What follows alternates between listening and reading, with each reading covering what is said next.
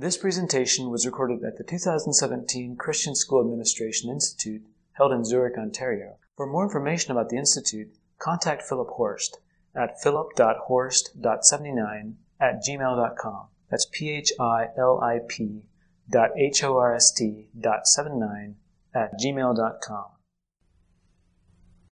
Extend a Christian greeting to each one.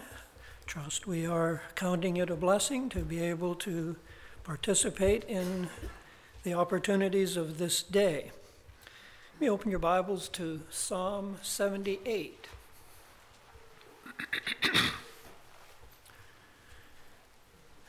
it's 50 years, a little more or a little less, depending which Christian school we look at, that's present here today.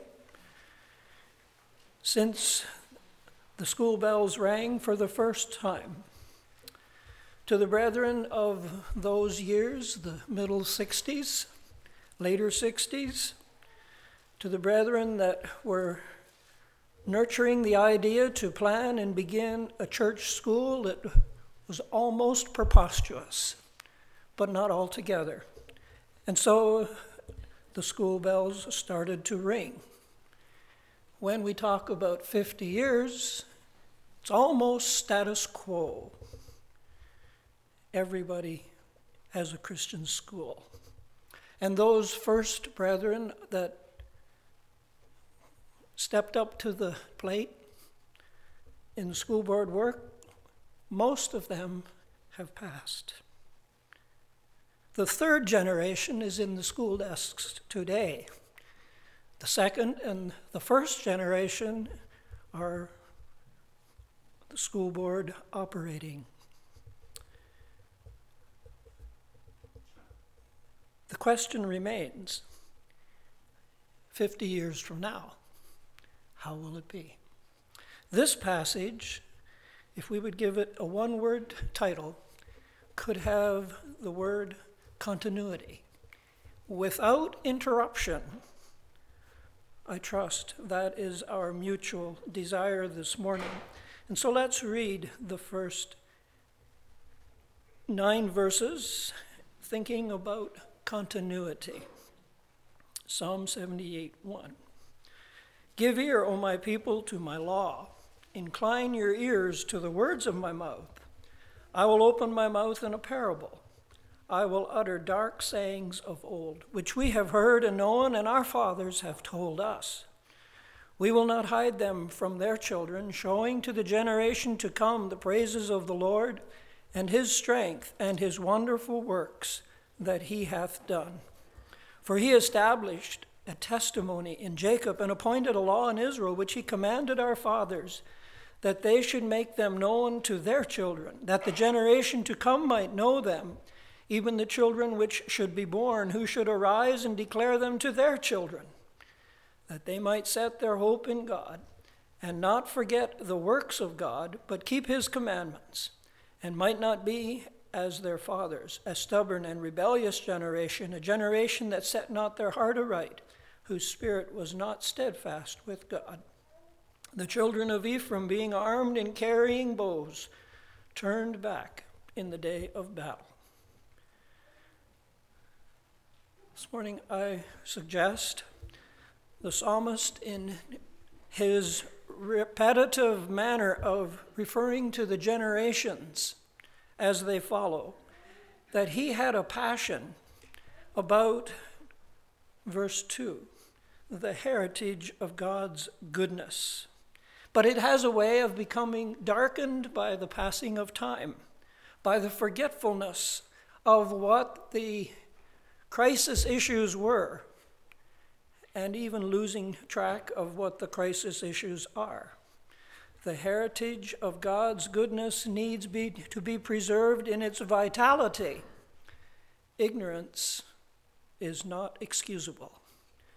Dullness is not excusable when we think of what the psalmist was thinking about here. The old, the dark sayings of old, which we have heard and known, and our fathers have told them. Secondly, the writer has a passion about the fact that the fathers are here to tell the story Our fathers have told us. Praise the Lord.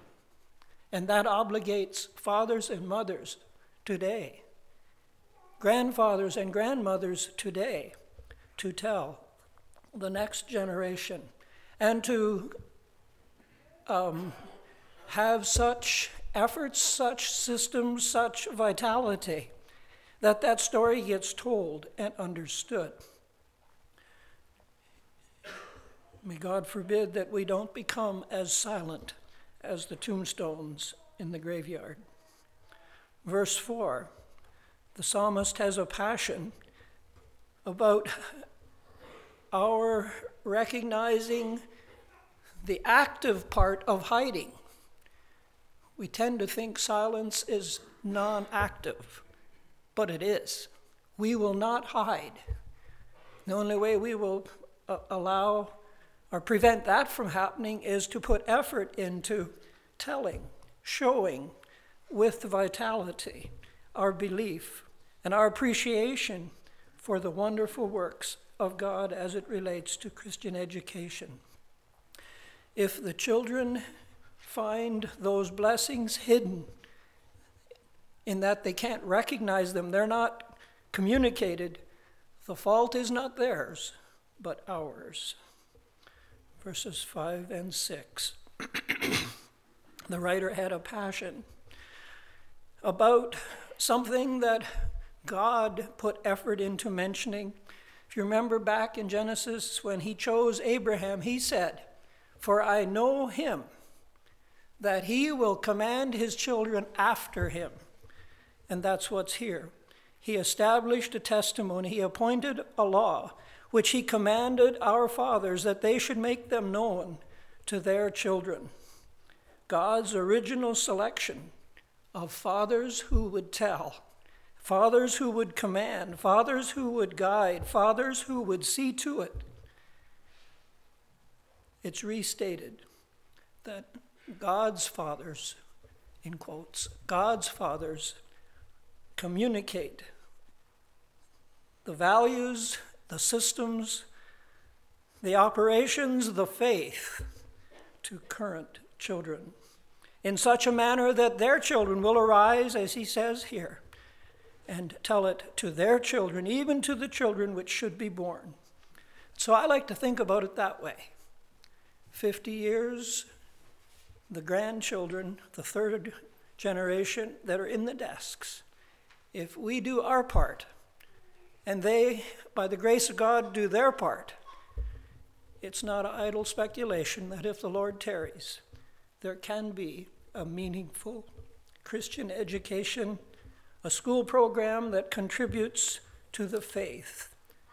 May the Lord help us to sense the values, the opportunities, and I think it may be appropriate thing.